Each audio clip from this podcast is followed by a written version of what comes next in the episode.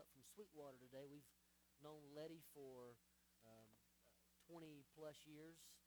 And so, Letty, we're thankful you're here today. We, we know it's a little long drive, but you're welcome to come every Sunday. Amen. Amen. Um, if you're interested in going on the missions trip, it is a, a trip to Honduras. We will be uh, doing several things. And so if there's a niche that you have and you think, well, what are you doing? Well, we'll find you a place for your niche to be used, and we want you to be a part of that. Um, I'm sorry, Paige is going to be um, leading us on this end, and I'm going to be leading us on that end. So if you have any questions, uh, feel free to get a packet. We, uh, I think there is a final head count on January the 29th. So we really need a good, a good head count this coming Wednesday night if you're planning on going. And uh, we will work on some fundraising to make sure that financially you're able to go. Um, but we want to go and have a great time, not only blessing um, others, but how many understand that there's something about going and giving and going and being a part of something bigger than you are that also blesses you? Amen? And so we want to go and grow in that experience and be a part of such a wonderful thing. Hey, ladies, I am so excited uh, to see all of you who went to the um, ministry this past Friday night. There were like 15 or 16 of you guys, and I know that you were blessed and you were encouraged. And so I'm so thankful that you guys were able to be a part of that. If you would like to be a part of the couples retreat, it is the 14th, 15th, and 16th uh, of February. It's coming around the corner in a few weeks um, you know, I, there might be a space or two left, and we would, we would hate for there to be empty spaces. And so if you would like to be a part of that, it's going to be a great time. We have uh, Pastor Rich Bowl and uh, his wife, um, Angel, who are coming from Ohio. And guys, they are amazing. Um, th- he's going to come and actually preach for us that Sunday morning as well. Uh, he preaches at Winterfest for the Church of God, the the two different Winterfests in the north. A dynamic preacher, just a dynamic connector, anointed man of God. And so not only is he going to come here and preach, but you guys who get who are uh, have the privilege of going to the uh, couples encounter or couples retreat, you get to spend time with these guys and laugh a lot and have a great time with their ministry to couples. Amen. If you have your Bibles, turn with me to 1 Samuel. I'll be jumping into 1 Samuel. How many know that God wants us to be people that are not just locked in the four walls, right? I mean, when we read what the Great Commission is, for all authority has been given unto me in heaven and earth, right? He says, Go and make disciples of all nations, baptizing them in the name of the Father, the Son, and the Holy Ghost, he says, teaching them all things that I've commanded you, and lo, I will be with you until the end of the age. That is the great commission that God's given us. God wants us to go outside of these walls to minister to our community, to our people. We, we have to transition from being a come, come all y'all here to being a go and tell church, right? Amen. God wants us to be a voice outside of these walls for the kingdom of God, for the glory of God, for the advancement of his kingdom. Amen. Amen. And I, and I, I get that, that, you know, we have to start where we are. We have to use what we have, right? We have to do what we can and trust God to do what we can't. And those are the, the principles of what we do. I mean, we have to start somewhere. Amen. I mean, so therefore, the Bible says, go out and compel them to come in. So we go out and we share, we build relationships, we build community in order to uh, find people who, who we can invest in and we can entrust this message to. Uh, I'm, I'm really excited because uh, this coming Tuesday, me and Josh get the privilege of being mentors with Yoke at Heritage High School. And that's exciting, yeah and, and, and there are they're actually Heritage Middle School, I think. And so they're actually looking for other mentors. And if you would like to be a part of that, this is a great opportunity to be able to mentor some young folks to encourage them. Uh, Cash, you didn't come back to get my tie, did you? he, he told me, he said, Pastor, you take that off. I'm, I'm going with, that's going with me. And, and I'm obliged to give it to him. I'm about to choke myself to death here. But you know, not only, you know, I'm, I'm excited because uh, not only are we getting the privilege to be a part of that, but also uh, Wesley, my oldest son, is, is serving as a mentor at Alcoa Middle School. And in other words, it's not just at one school, but it's an ability at Maryville Middle School. It's an ability at, at uh, William Blount, uh, whatever that middle school is there. It's, it's open for others, and we are looking for people who are willing to reach out and touch some people. Amen? Amen. Let's go out and love people because, you know, the reality is, is that God wants us to go and plunder hell and populate heaven. Amen? And I believe there's a whole lot of people that are in, in, in bound and captivated by this world, and they need us to come out and show them that there's a better way. We need to show them that the love of Jesus can break the yoke and bondage of sin and can set them free, and they can experience something that we have experienced. Amen? Amen.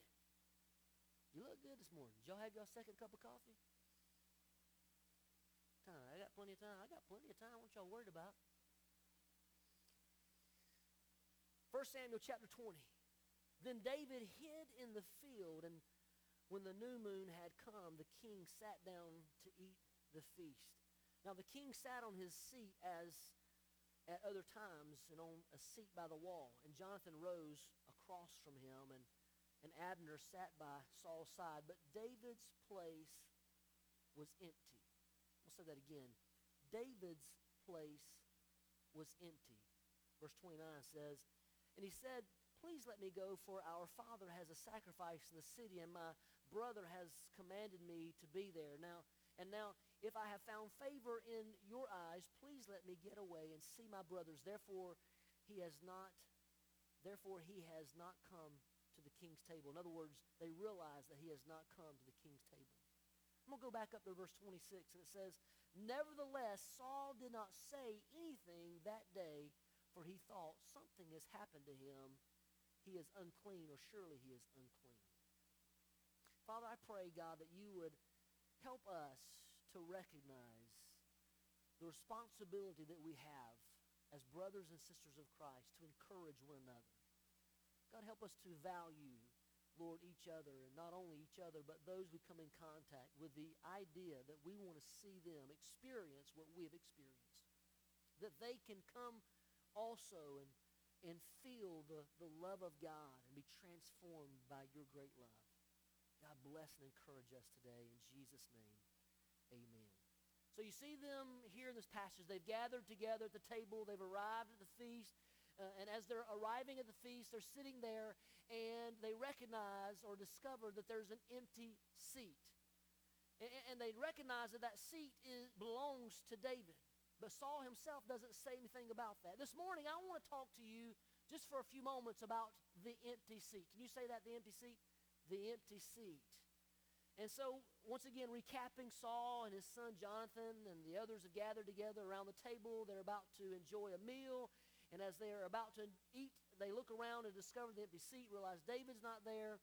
His seat is labeled empty. But for whatever reason, Saul does not even say anything about the fact that the seat is empty. You know, when I think about the empty seat around the table, I think about the dynamic of the church and what we uh, are called to be. You know, we, every uh, first of the month, every first Sunday of the month, we, we do communion, right? And sitting around that table, when you think about, uh, for many times, joining together around the Lord's uh, table, uh, the, uh, there, there begins to be others partaking together. Matter of fact, the Bible talks about when we get to heaven, we're going to sit around the, the table that will once uh, will be known as the marriage supper of the Lamb, right? Amen. We oh, it gets sweeter. You know, we we, we talk about that, right? And, and and we, as we enjoy this marriage supper of the Lamb, we're going to sit around, we're going to talk about all the things that God's done in our lives. We're going to think about all that He's accomplished in us and through us. We're going to talk about the grace of God that was sufficient, that, that allowed us to, to be able to be sitting in heavenly places in Christ Jesus. And we're going to talk about those things. So I want to reflect on that just as David and Saul were supposed to be at the table together, but David's seat was empty, isn't it worth reflecting on that we can come to the Lord's house, that we can sit in a worship service together, that we can spend time praising God, listening to the Word of God, partaking in the Lord's Supper together, and it's possible that there could be seats that are empty with someone's name on that seat. Oh, me, praise the Lord, help us, Jesus, right? Worse yet, to ma- can we imagine that we're arriving at the marriage supper of the Lamb and that there could be people that God fully intended for them to be sitting at the table eh, because we understand the Word of God says it is not His will for any to perish, but for all to have eternal life. We see that in, in 2 Peter 3 and 9. The Lord is not slow to in keeping His promise, as some have understood slowness. Instead, He is patient with you, to perish, but everyone to come to repentance. That was that is God's desire. He doesn't want anyone to perish. So we get to this table and we recognize that there are seats empty at the table. There's still room at the table. God help us. Amen. But I don't I, I don't hmm. I don't know if if you have noticed it or not, but the enemy wants to empty out seats. I mean, how many understand that? How many believe that? You, you get that? Matter of fact, I believe that there's a spirit that really tries to keep people from filling a seat at the table. And, and, and, it's not just a matter of fact. I mean, we can look at Nahum chapter 2, verse 2. And it says, For the Lord will restore the excellence of Jacob like the excellence of Israel for the emptiers have emptied them out. Let me say that again. For the emptiers have emptied them out and ruined their vine branches. Whoa. So what this implies is that that there are personalities or people who have come in and tried to empty them out of what God was trying to build up.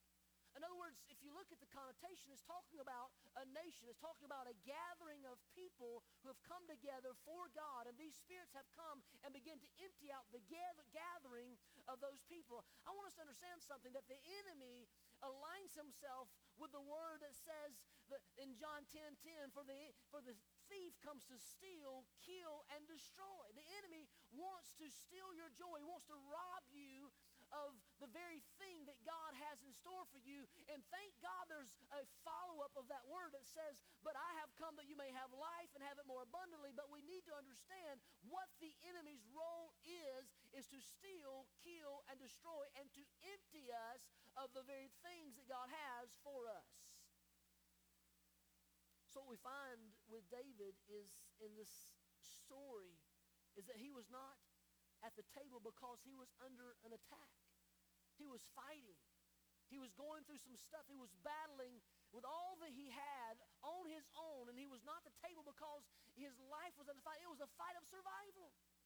I mean, he, he, he was not, he was not, his seat was not empty because he, he was not interested in the meal. His seat was not empty because he wasn't interested in the fellowship. His seat was not empty because he didn't enjoy being at the king's table. His seat was empty because he was fighting an all out war. He was battling in himself.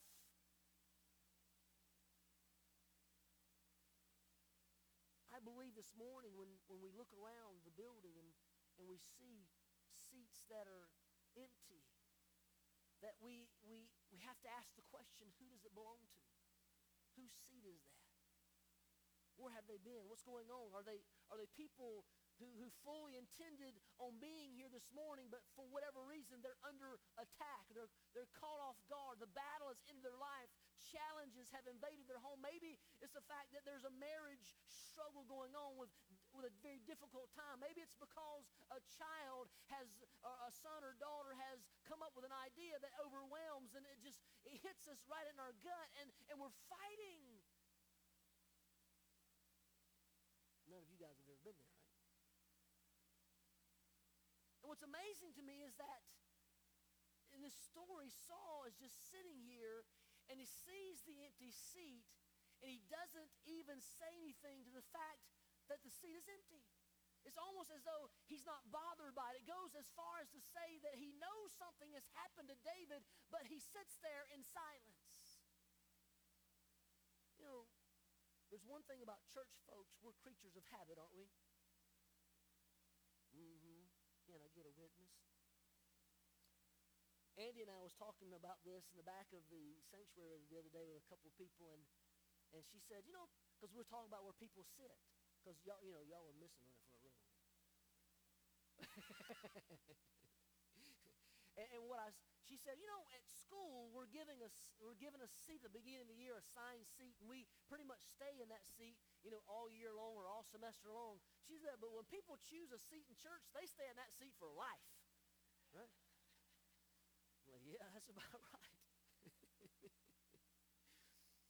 It doesn't matter how big the building or how big, you know, uh, that it gets our tendencies always seem to be the same. We always kind of hover around uh, the same area. We gravitate to a certain section, to a certain row, to a certain seat, and we kind of, that's where we sit, right? I mean, when somebody moves, like, you know, they move, move to the other side of the building, I'll start thinking, what? I missed them today. Well, Pastor, I was there. I just moved seats. I'm like, what? You moved seats? Holy cow.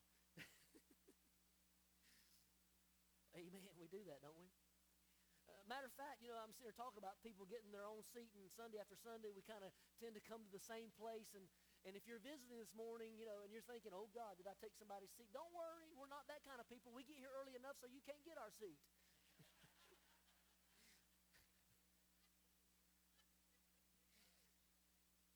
Lord help us.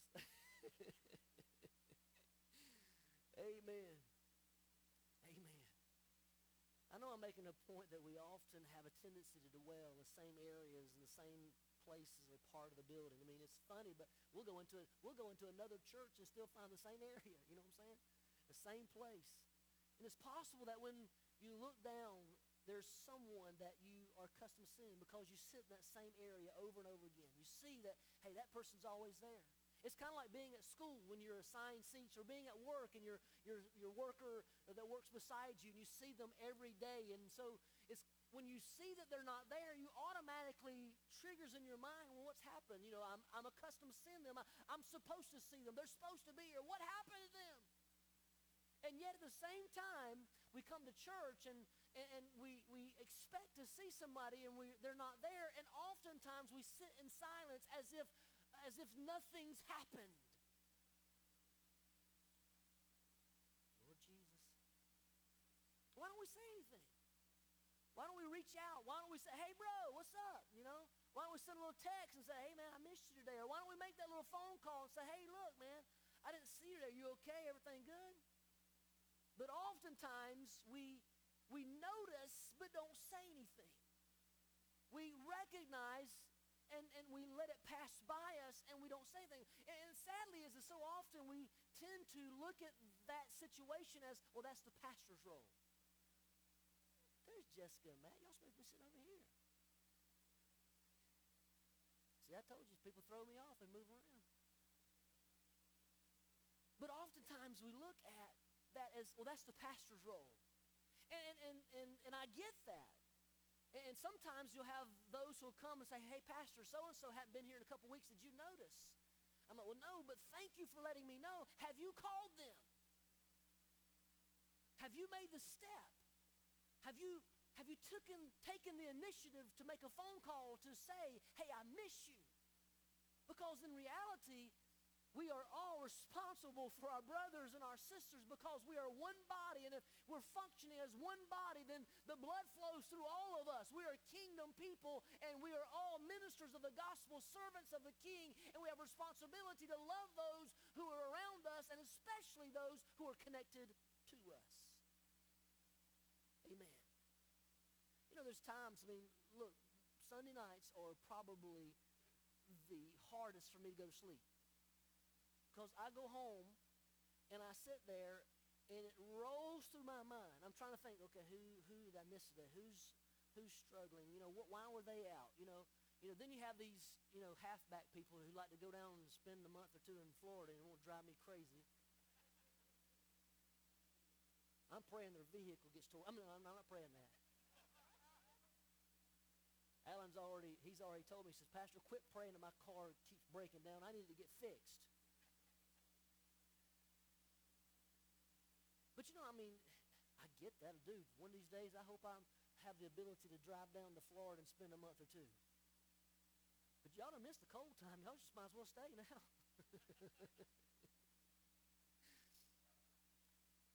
God help us.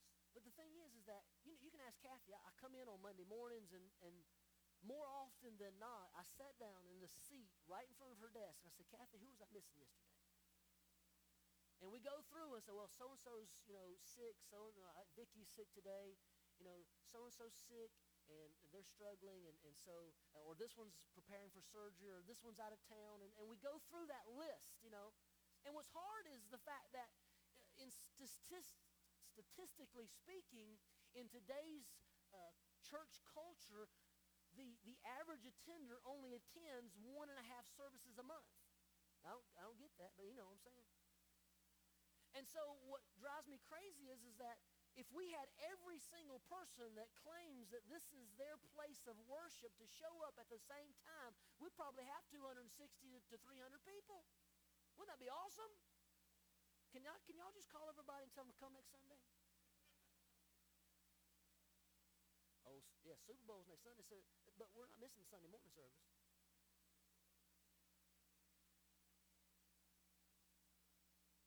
But I get it because I recognize that folks are going, but when we look around, we see the empty seat. My mind's thinking, you know, who's been offended? You know, what's what's what somebody said that's hurt somebody's feeling? What struggle are they having? What what emotional battle are they facing? What sickness are they covering? You know, and then I start thinking of, of sons and daughters of, you know, so-and-so's son was there, praise God, and, and then so-and-so's son was missing, and they really, you know, they're really struggling with their faith, and, and I'm start thinking, God, help us because there's empty seats, and there's people who are walking the streets who need Jesus Christ, and what are we doing about it? Mean, I hope you're catching what I'm saying this morning, right? Because at some point, I believe every single one of us needs a burden for empty seats. We need to grab a hold of it. We need to carry it around. We need to think about it. Let it be a part of our mindset. There's an empty seat in front of me, and I just want somebody to fill that seat, right? Because and I'm so thankful that we have a prayer team that meets with me every Sunday morning and we pray. And, and one of the parts of our prayers is, God, I pray that whoever comes in the doors today, God, that you would open their heart to hear what the Spirit of the Lord is saying to them. God, that you will fill an empty seat. And I pray that as we develop our prayer ministry, that we will have a group who's willing to come in before service every Sunday and go through and just pray for the seats so that God will ben, begin to send people fill seats. I mean, the thing is, is that I pray that all of us are believing that when people come to MCOG, that they come understanding that though we don't know their face and though, though, we have not met them and know their name, that they know without a shadow of doubt that we're praying for those who come and we're believing that for whatever reason they come, that Jesus will meet them in this place and they will experience exactly what they need and be transformed by the power of his love and be, have, have an ability to walk in the power of his grace. Even right now, I mean, maybe we should just take a moment and put our eye on an empty seat that's in front of us or beside us and ask the question who normally sits there? Who normally sits there? Where are they at today? What are they going through? And maybe it's a seat that, that nobody normally sits in.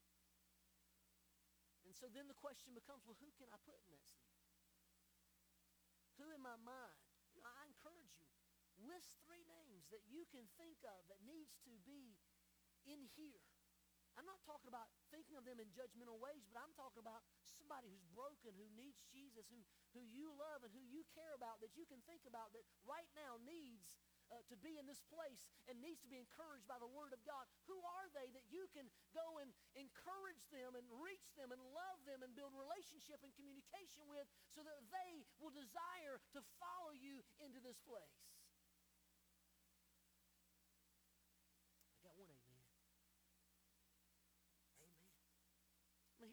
The Bible talks about gatherers and scatterers.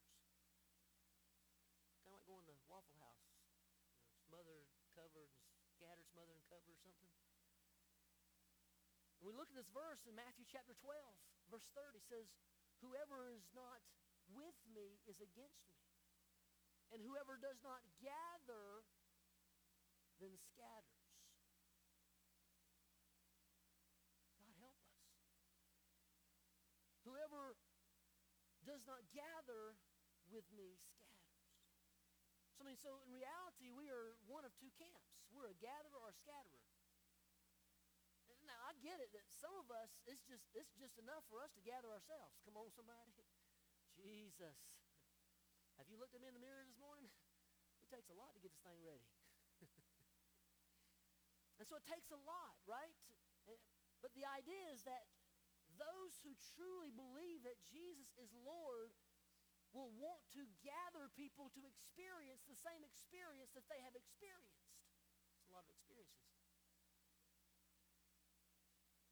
I mean, if you look at the largest church in the United States, runs over 100,000 people in 20 different locations. And the question is, is how did this pastor become a pastor?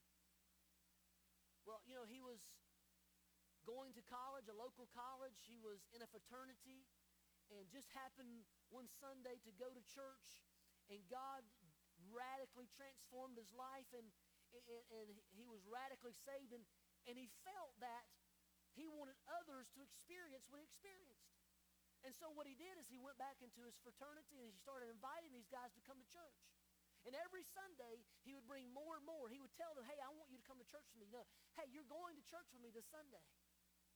And, and, and so it got to where he filled a few rows and then a few, three or four rows. And then by the time uh, later on, he, it actually filled a whole section of the church. And the pastor one day, recognizing that this large group of young men were sitting in this section every Sunday, he, he stood up and said, I don't know what's happening in this section, but whoever's bringing all these people, would you stand up?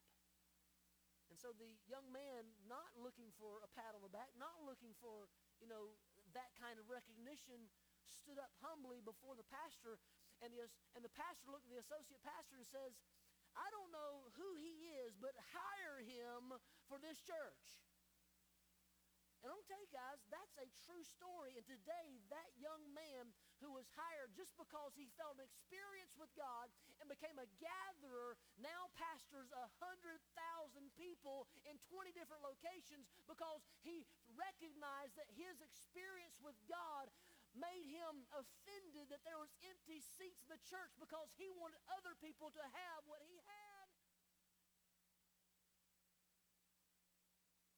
So if I had a point, be a gatherer. If I had a second point, don't be a scatterer.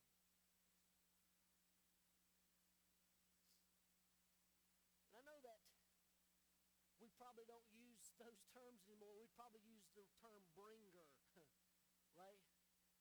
And so I pray that we would be bringers when we look at those we come in contact with, that we that we love our place of worship so much that we would want others to experience worship in a worship gathering and experience the word as we also have engaged with the Lord. Amen. So you ask, have to ask yourself, you know, am I a gatherer? What does that look like? How do I know if I'm a gatherer or not? How do I know if I'm one who brings people? And I think there's really three specific questions that we could ask that really would help us to flesh that out. And number one is, is have you given anyone a reason to follow you to church? Have you given anyone a reason to follow you to church? Is your life a life that people would want to emulate? Because that's a good question, right? Are you genuinely interested in someone other than yourself? Are you concerned about the well being of the people around you from an eternal perspective? Do you really care about their soul, in other words? Do you really care about them? The fact is, is that not sure how you answered that question, but the, the reality is, is that if you have not answered them in an appropriate manner, I pray that it will begin to be a prayer of your heart. God, make me more like you. God, help me to be more passionate. God, help me to have such a desire as you that ha- your word says, Let this mind be in you, which was also in Christ Jesus, so that I would humble myself and not think of myself too highly, that I would be willing to reach out and love people that seem unlovable, that I would be willing to reach out and help those who seem helpless, that I would be willing to look at them and recognize if I will do it unto the least of these, my friend, that I've done it unto you. Those are questions that we have to ask. The fact is, is that uh, those who are emptiers are those who are with empty words. They don't have anything to offer. They're, they're those who, who are, are trying to appease or trying to discourage through empty words. We see that in Ephesians chapter 5, 3 through 6. But among you there must not be uh, even a hint of sexual immorality or any kind of impurity or, or greed or covetousness because there's, these are improper for God's holy people. Nor should there be obscenity, foolish talking, or coarse joking, which are out of place, but rather thanksgiving. Verse 5, for of of these you can be sure no immoral, impure, or greedy person, such a person as an idolater, has any inheritance in the kingdom of Christ and of God. Let no one deceive you with empty words. Say that word with the empty words. Empty words. Let no one deceive you with empty words. Because of such things, God's wrath comes on those who are disobedient or who are emptiers.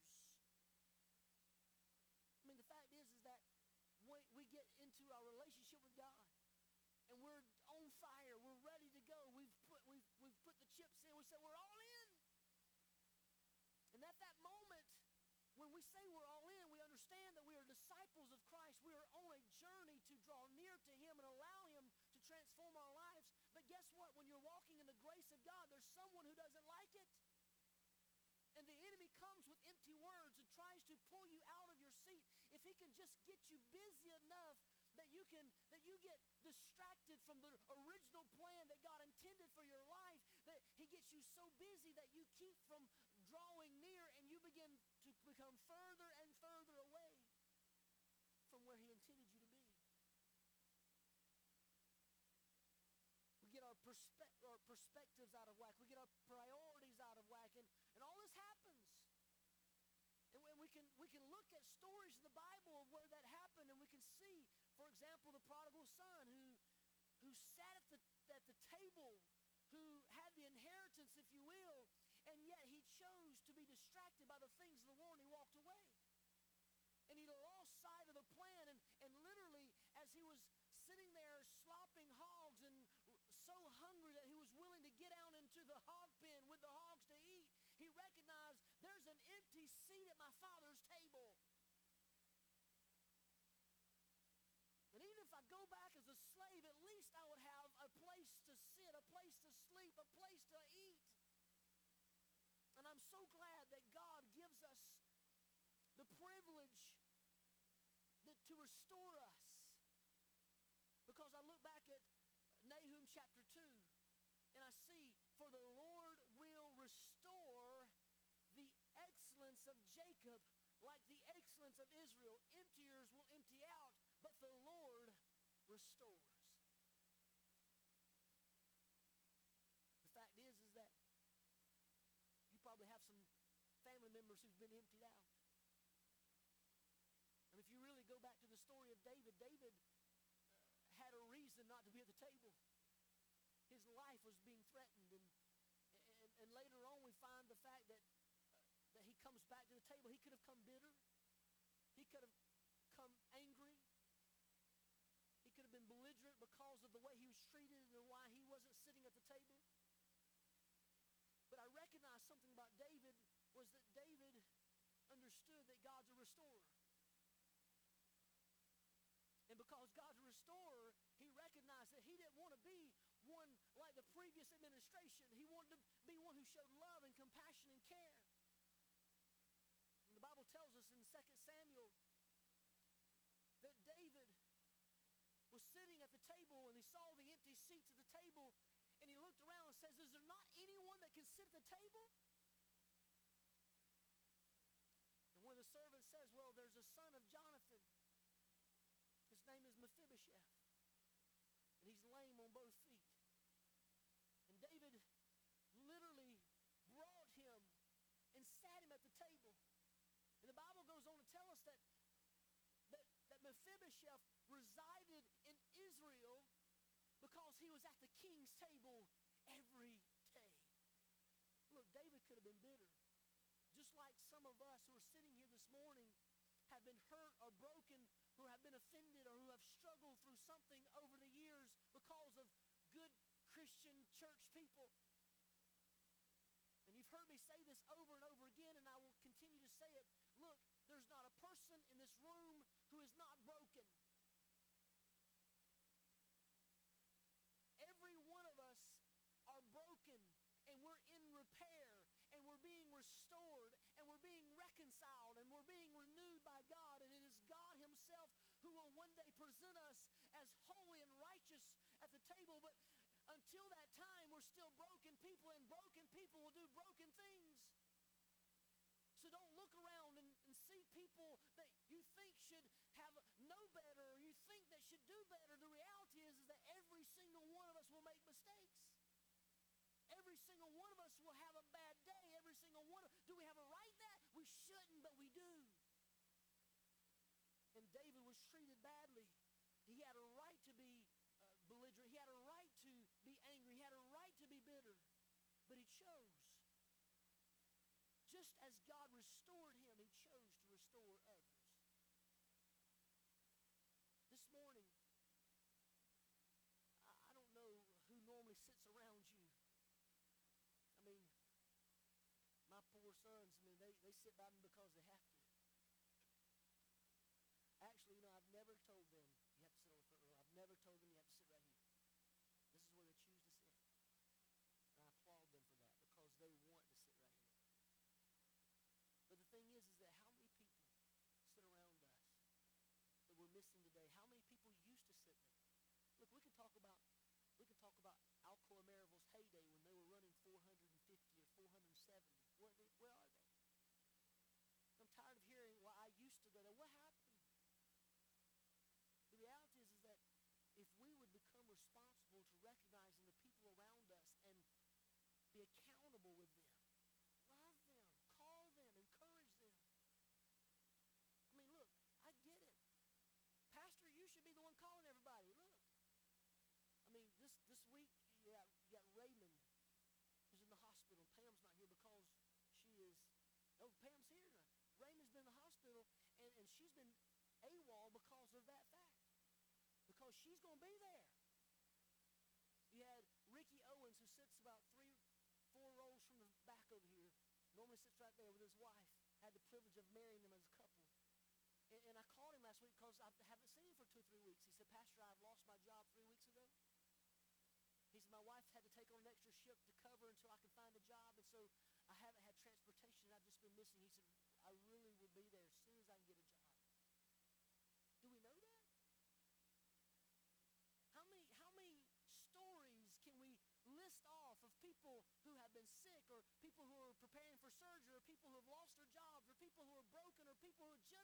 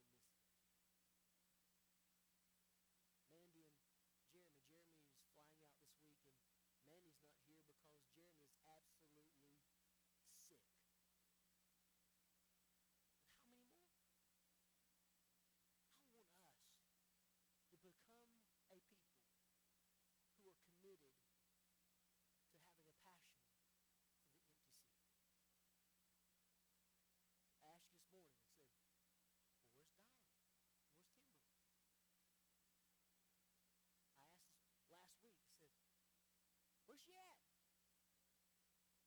Because I recognize. And I can't get them all. I can't get it all right. I, I miss people. And, and, and, and I'm just being honest, okay? Y'all love me through this, okay? Especially when people only come twice a month. It's hard for me to say, have they been here or not? It's hard for me to say, are they regular tenders or are they not?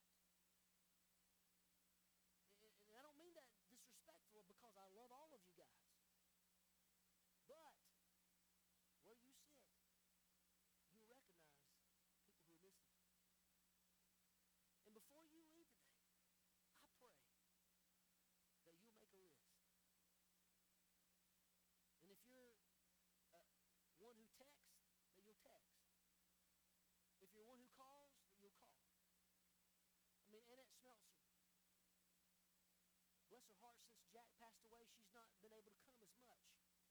But here's another lady whose her husband passed away. She's living by herself who needs some encouragement. I could go on and list. But I'm encouraged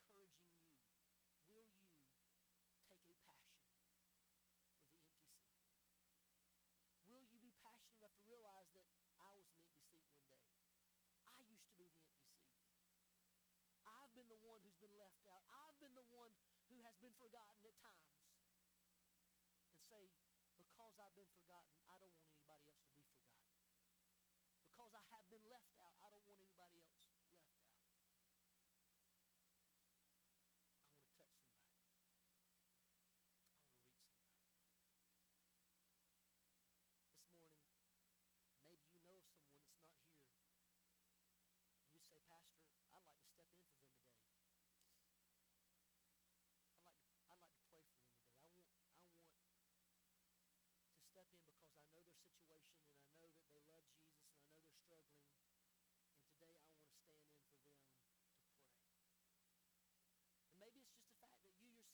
some praise.